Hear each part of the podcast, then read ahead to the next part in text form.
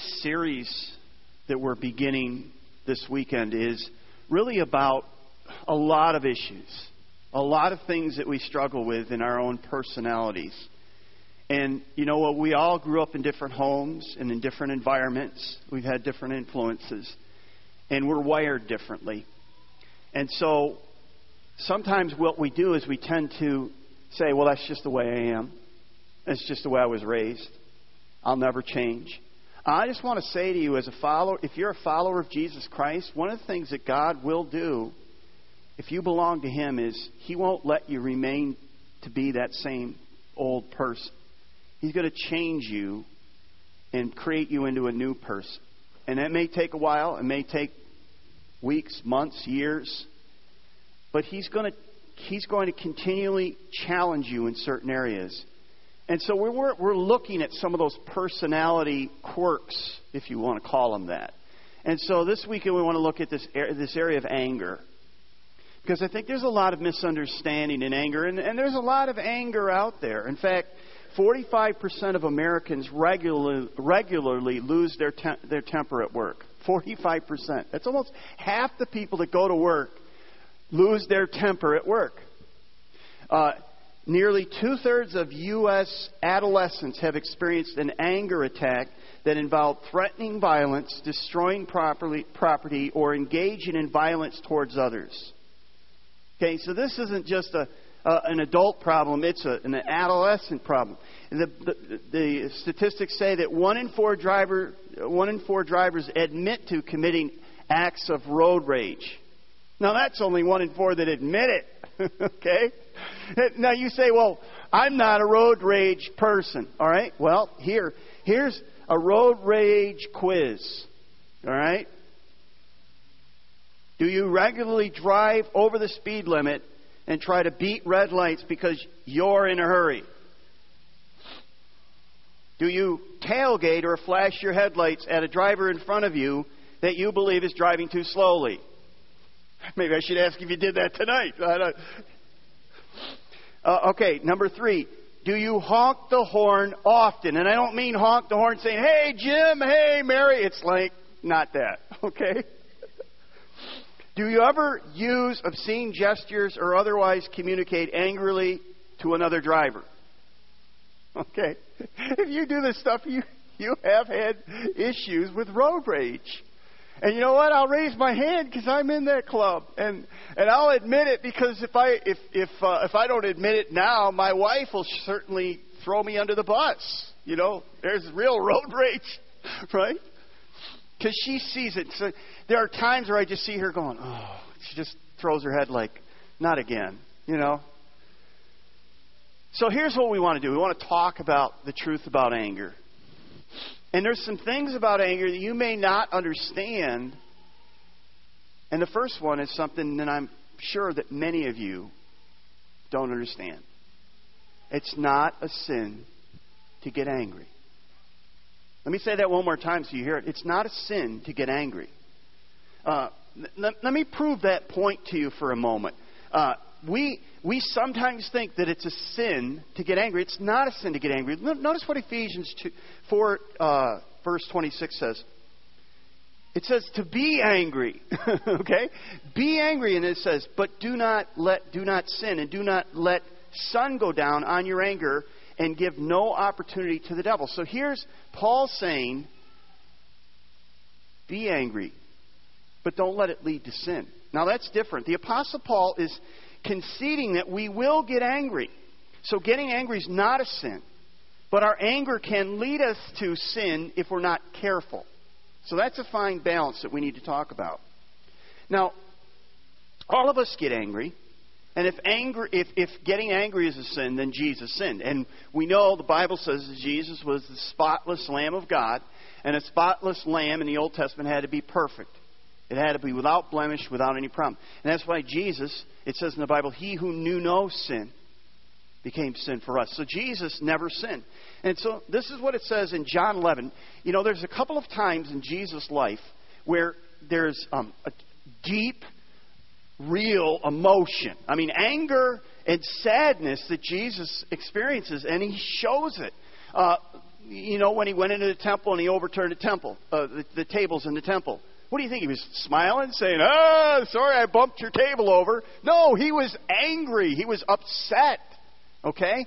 Uh, you know, he had a, a, number of times where he had emotional uh, uh, moments of anger.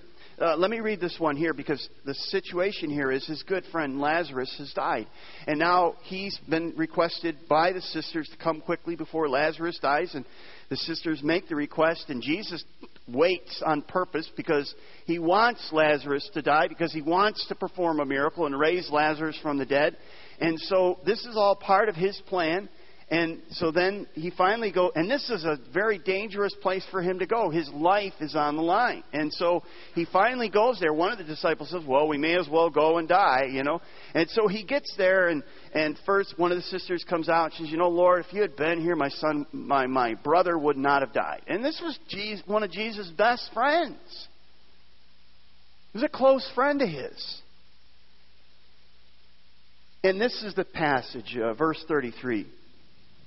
When Jesus saw her weeping, and he saw the other people wailing with her, a deep anger welled up within him. So some translations try to soften that. Said he was he groaned within himself. He was no, he got angry. He was angry.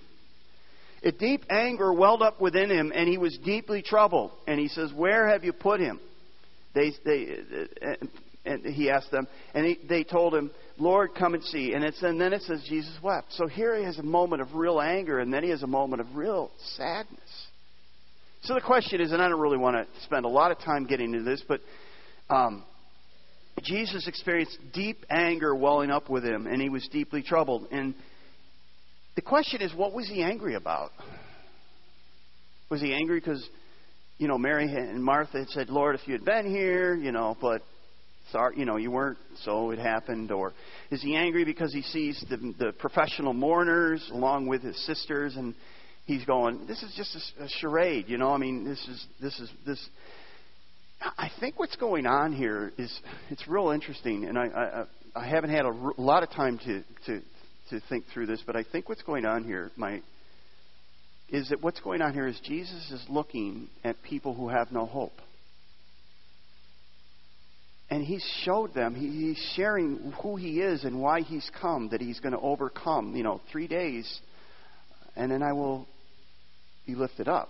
I mean, I'll be lifted up, and then three days later, I'll be, you know, he's talking about the resurrection. And so he's, these are his closest friends, and they don't get the resurrection. They don't get who he is. And I think it, I think he was angry about it. I think he got upset. And, and here's the thing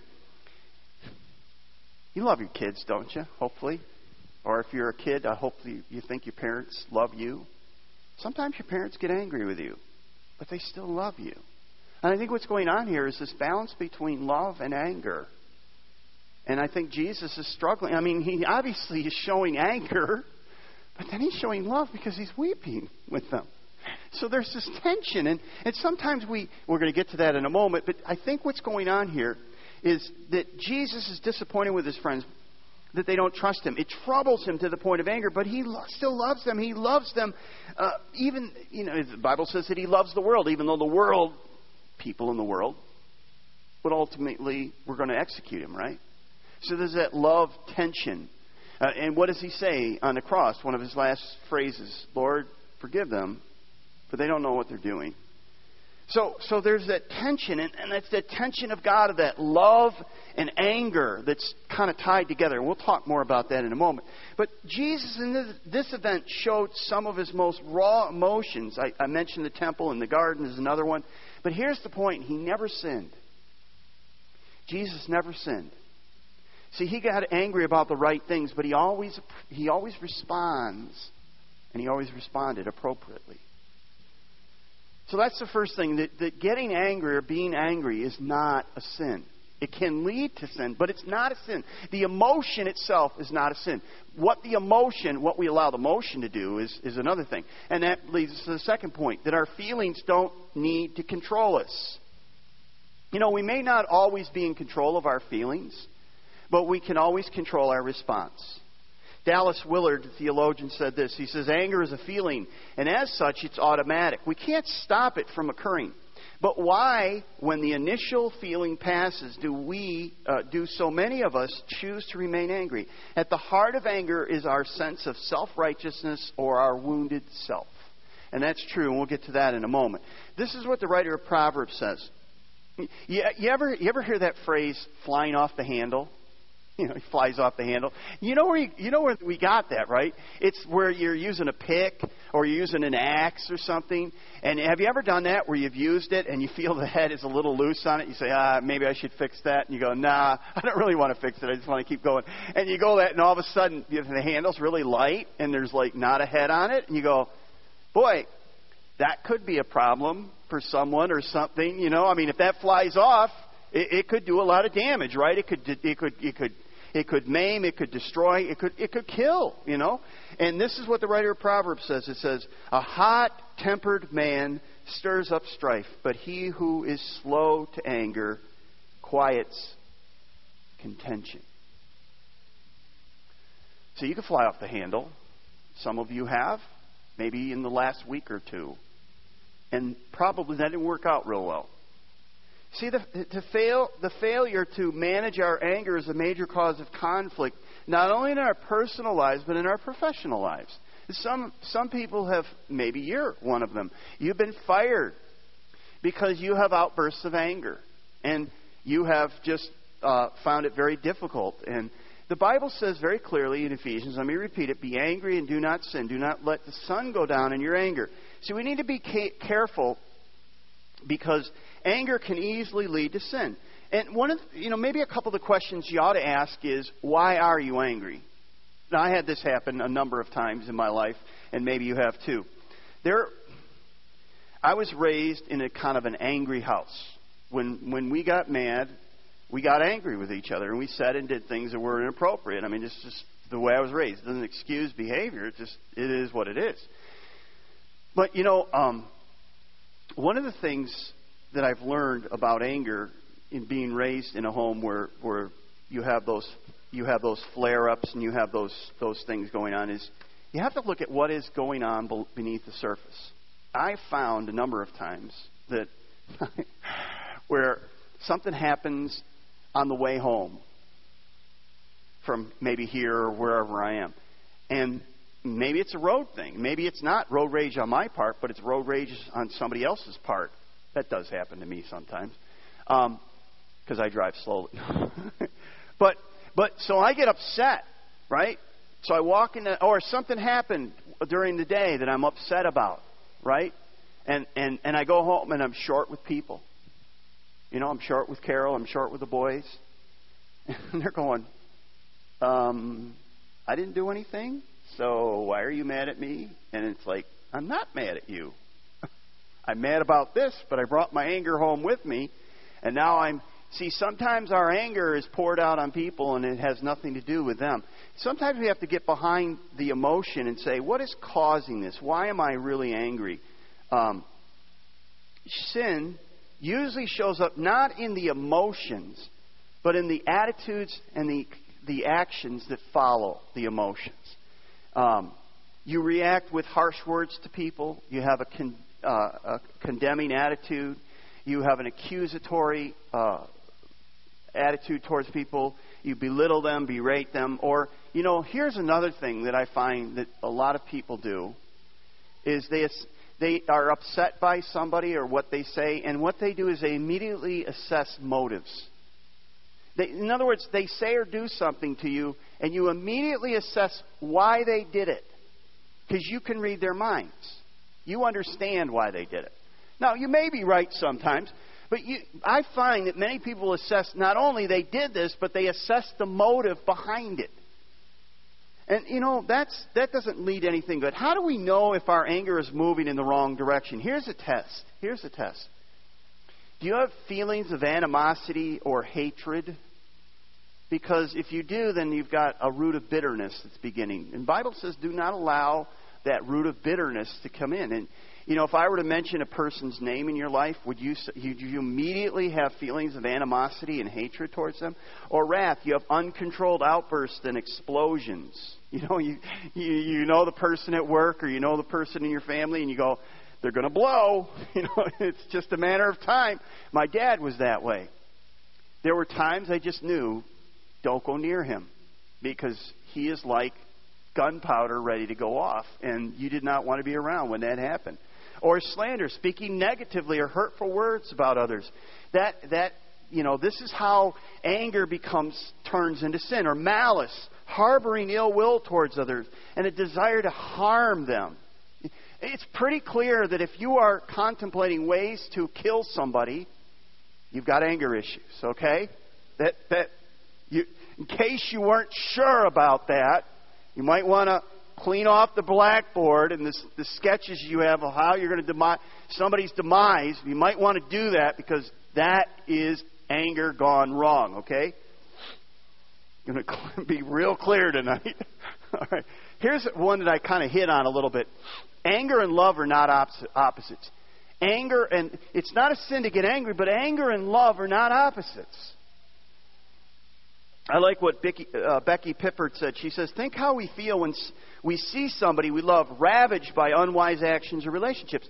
Do we respond with benign tolerance as we might towards strangers? Far from it. Anger isn't the opposite of love, hate is. And the final form of hate is indifference. What she's essentially saying here is that when somebody close to you that you love is being threatened or being abused, you ought to get angry about it. Right?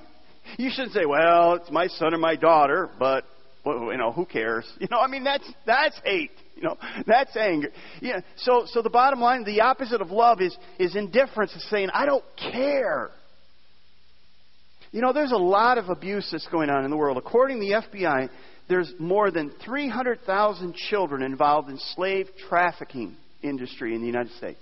300,000 people. That ought to make you sad. But it ought to make you angry.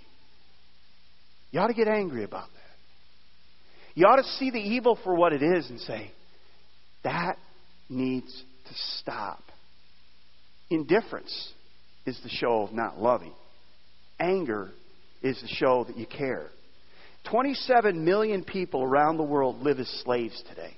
27 million people around the world today are slaves human slaves. Some of them, and, and the statistics of the, the American, are sex slaves.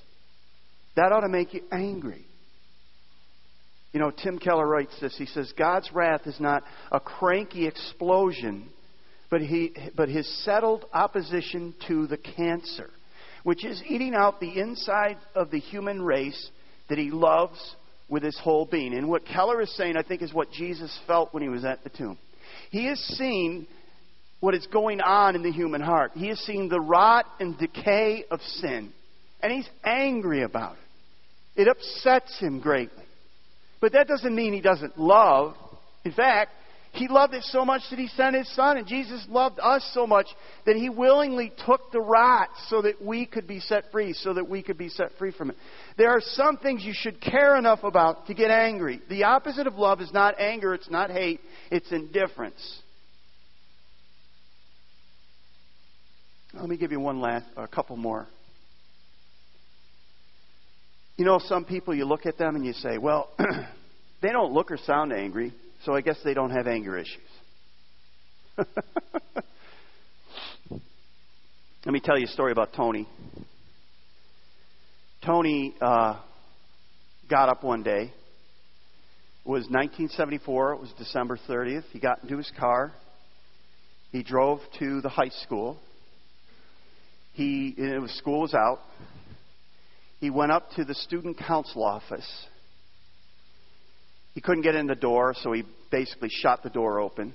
The shooting sounded like an explosion, so some of the, the staff that we're kind of working on the classrooms and cleaning, the janitorial staff came up to notice it, and uh, he shot one of them and killed three people. He wounded 11 others. It was one of the first high school shootings in America. And um, his plan was to go to the student council room the day that school ended so that he and this school if you could picture it it's just it's an old it's just a uh, a square building with a big front yard a big front with sidewalks going out and tony was on the rifle team and his plan was that as kids left from school for christmas break he was going to kill as many people as possible but he chickened out and so he finally got up the nerve on December 30th, and he killed three people and he wounded 11 others. The reason I tell you that story is Tony was a friend of mine. I wasn't a very good friend to Tony. My mom was our Cub Scout leader. Tony was in my homeroom along with my other friends. We used to hang out before class began. And uh, I noticed in retrospect that as he was picked on or jokes were told and things, how he handled himself, he never seemed to get angry, but you could see there was something beneath the surface. Um, he ended up taking his life and he hung himself in a jail cell. I just want to tell you that I wasn't a believer at that time. I don't know if it would have made a huge difference. I was a kid. I was a junior in high school. Actually, I was a senior in high school. He would have been one of our top graduates. He was in the top 10 of our academically. He was very smart. And, um, but as I look back, I realize this is a person who, from the surface, bottled up his anger. And one day, he let it out. And he destroyed a lot of people and a lot of lives that day. I just want to say to you if you're bottling up anger, you are just setting yourself up for a day where you're going to explode. And maybe that's how you go with anger. You you bottle it up until you have to let it go, and then you let it go. But you, the thing is, you let it go on the people that matter to you. You let it go at work where it just creates a distance between you and your, your, your coworkers. Or you let it go on your family, and your family just says, okay, he's going to blow, I got to get out of here. So let's talk about the cure for anger. Okay? Let's talk about the cure, because there is a cure. Scripture is very practical, and it's very helpful.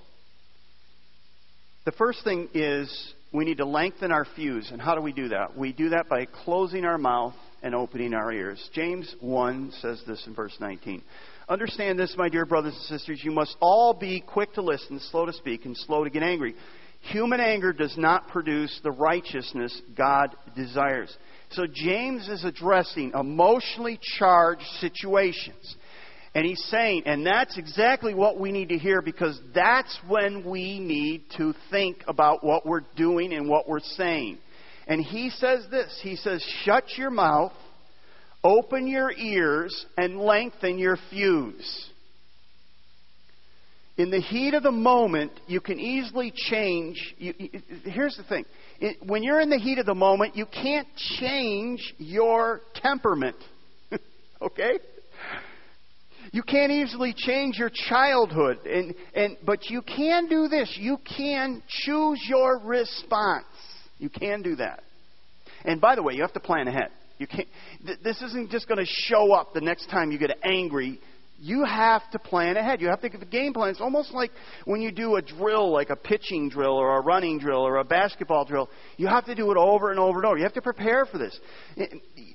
If you, and, and here's the other thing, too you cannot, I can teach you and, and say, okay, close your mouth, open your ears, and lengthen your fuse. And you say, that's good. I'll remember that. And, and maybe I'll memorize James, and that's good. But I just want to tell you something without the power of the Holy Spirit within you, you're not going to be able to do this. You're not going to be able to respond that way. So, the best protection you have is to be filled and controlled by the Holy Spirit. And the Bible says that when we come to Christ, we get the gift, we get the power of the Holy Spirit within us. Now, we can either allow the Spirit to guide us and direct us, or we can put a, a, a straight arm to Him. Um, if you have the Holy Spirit, in other words, what I'm telling you to do is impossible on your own, but it is possible with the help of the Holy Spirit because the Holy Spirit gives us the ability and the desire to do what God wants us to do. So if you, do, if you don't want to blow it when you get angry and know how to control it, you have to have the Holy Spirit on your side helping you. So how do you know if you are under the influence of the Holy Spirit? Everybody knows what it's un- I don't know what it's like, but I mean everybody knows what it's like to be under the influence of alcohol or under the influence of drugs. But you you know what it, you've seen uh, uh, evidences of it in somebody you know. And what you know, uh, when you're under the influence of alcohol or a drug, what does it do? It slows your reaction, it, it clouds your judgment. Sometimes people who are really nice people turn into real idiots, right? And so this is, this is what under the influence of alcohol does. And what the writer uh, Paul says in Ephesians, he says, Don't be under the influence of wine. And now he's not really talking about drinking there. He's, he's, he's talking about a more important principle. He's saying being under the influence of the Holy Spirit. Now, what does that look like? I'm going to read a passage, and this is going to show you without a doubt that at the moment, if you see this in your life, you will know at that moment you are not under the influence of the Holy Spirit. Here's what it says. Notice what it says Galatians chapter 5, verse 16. So I say, let the Holy Spirit guide your lives then you won't be doing what your sinful nature craves. The sinful nature wants to do evil, which is the opposite of what the Spirit wants. And the Spirit gives us the desires that the, are the opposite of the sinful nature. See why you have to have the Holy Spirit help you? Because He gives you the desire. Sometimes you're angry and you don't want to do the right thing. You're angry, right? But the Spirit will overrule you at that. These two forces are constantly fighting each other, so you are not free to carry out your own good intentions.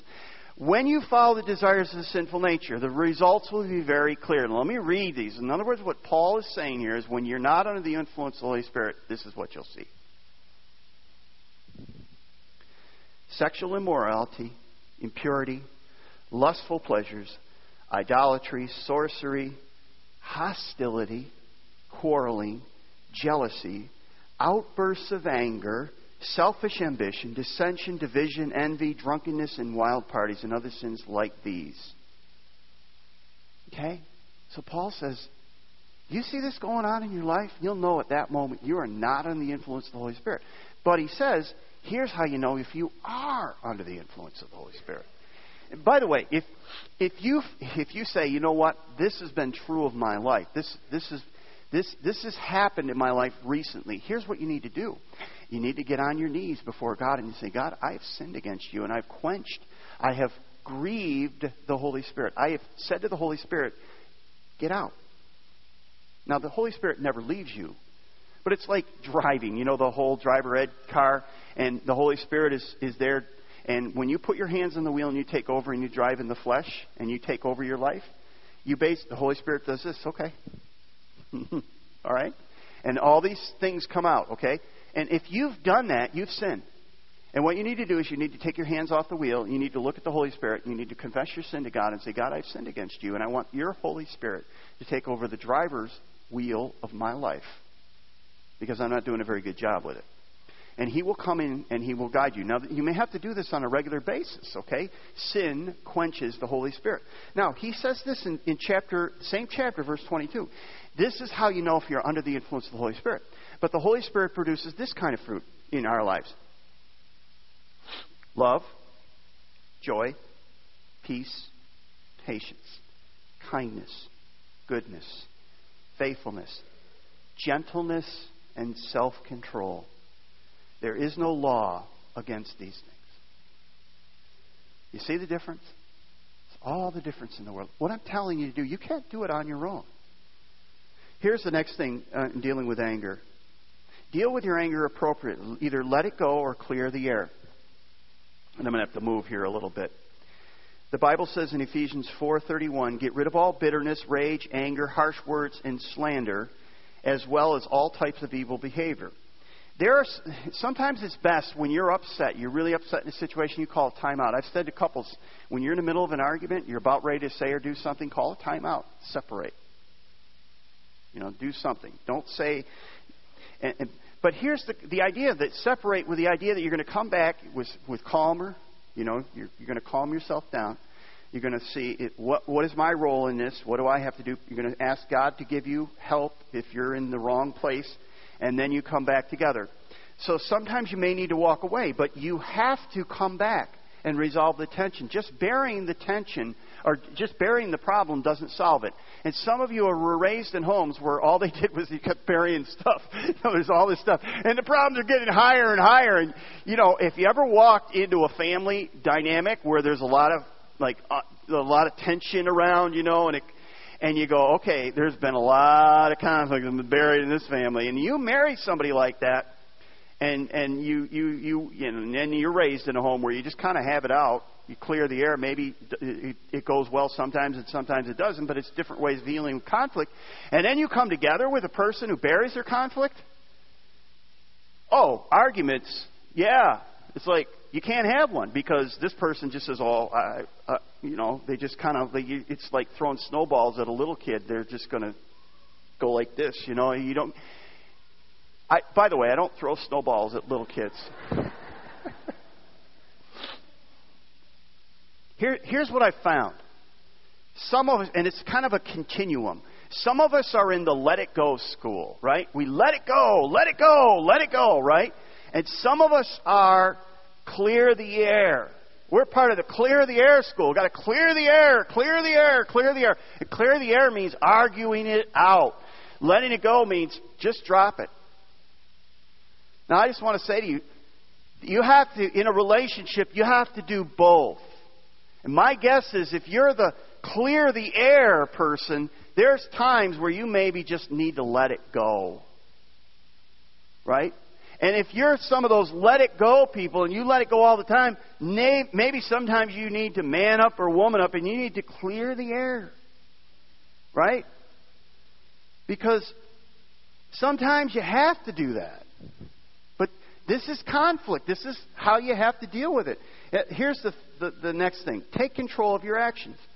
The Bible says in Proverbs 28:13, people who conceal their sins will not prosper, but if they confess and turn from them, they will receive mercy.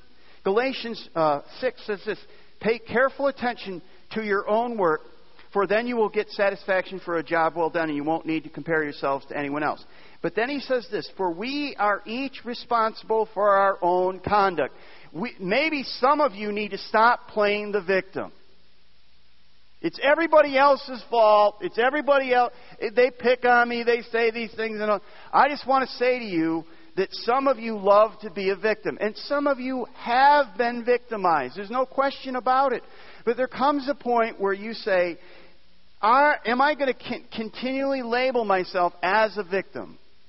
You see, here's the thing. As I read the Bible, Jesus became the victim so you could become the victor. Right?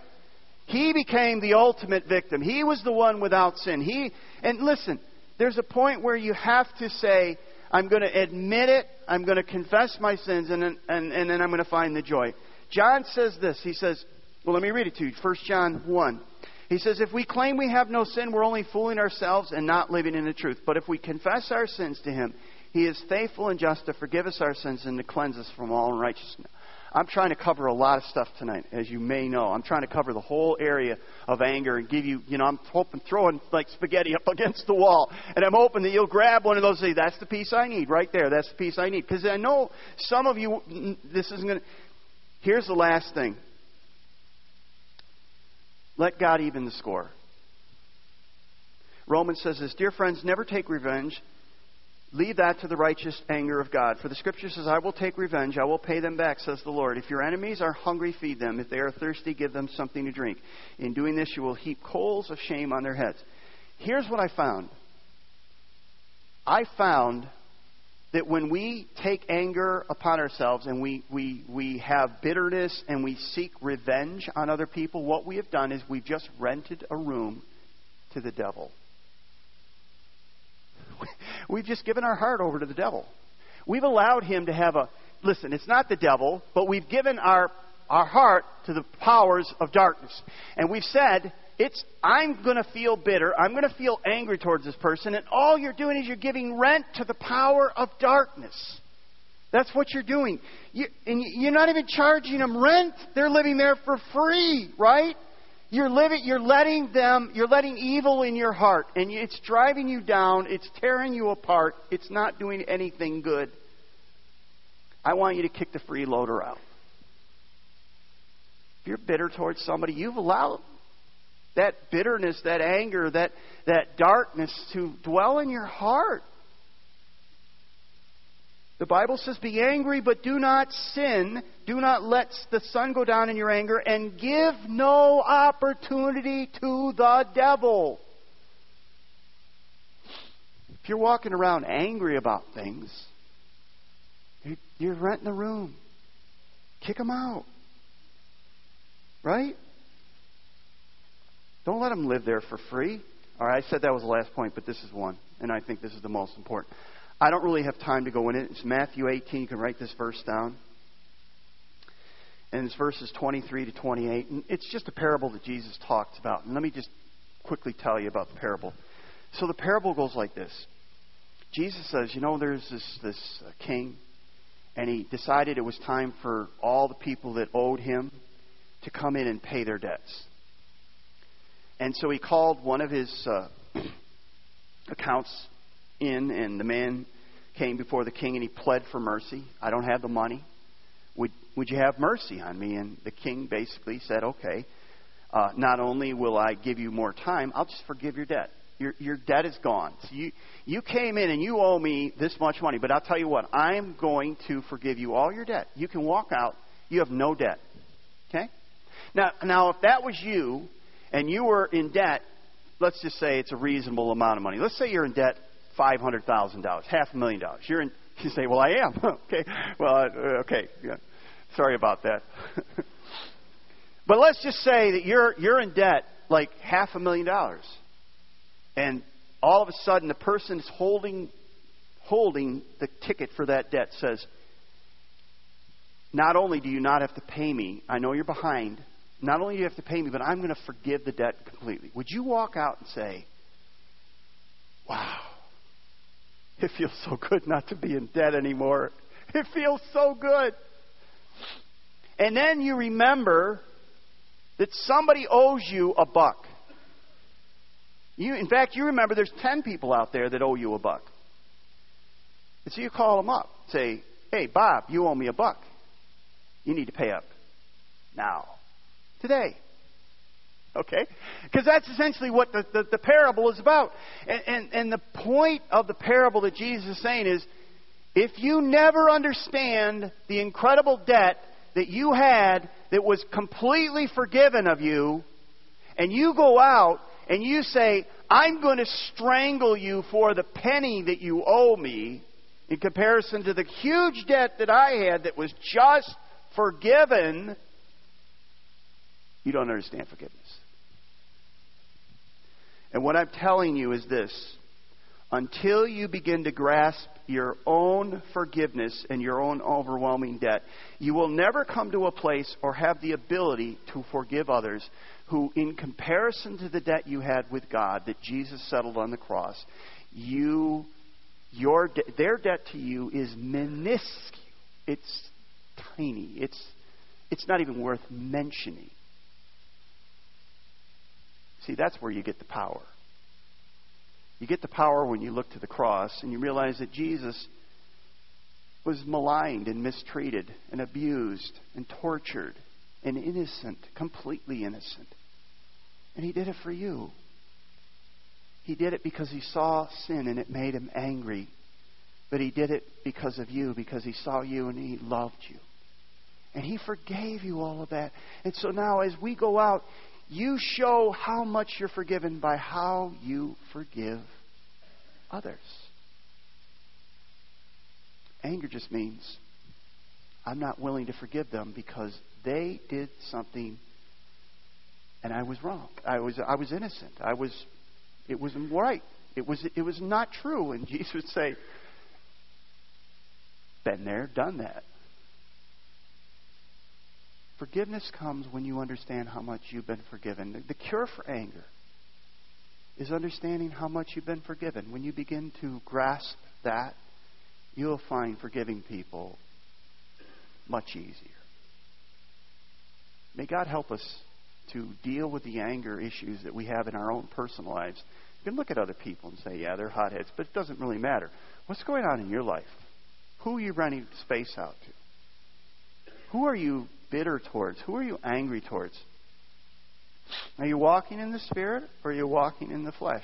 Maybe that's part of the problem. I don't know what it is, but I hope that something from this message, something from the Word of God, will take you to a place where over the next few weeks, the next few months, the next few years, God will begin to do a work in your heart where people will say, You don't blow up like you used to.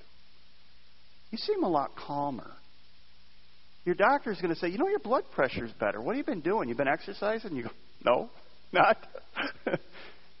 but you're not as angry. May God help us to find the forgiveness and understand that because that, to me, is the key to conquering our anger. When we understand we're forgiven, much more likely to forgive others. Would you stand with me? Let's pray. Father, this is the key. The key is given to us by Jesus.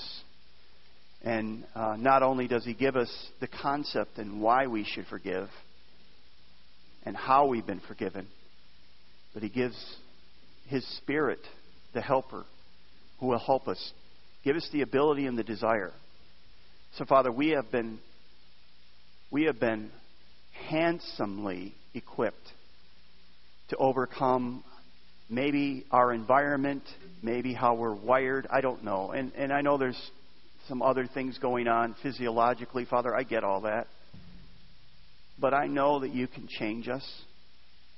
And I know that you want to change us. And I know that you want us to get angry about things, but not allow our anger lead us to sin. So, Father, I pray that you would help us to become people who aren't known for our anger, our outbursts our snide comments, our judgmental attitudes, but we're known as people who forgive. People who are flawed, but people who are forgiven. And we begin to understand and grasp the depth of our forgiveness. Help us, Father, because only you can do that in our hearts. We pray this in Jesus' name. Amen.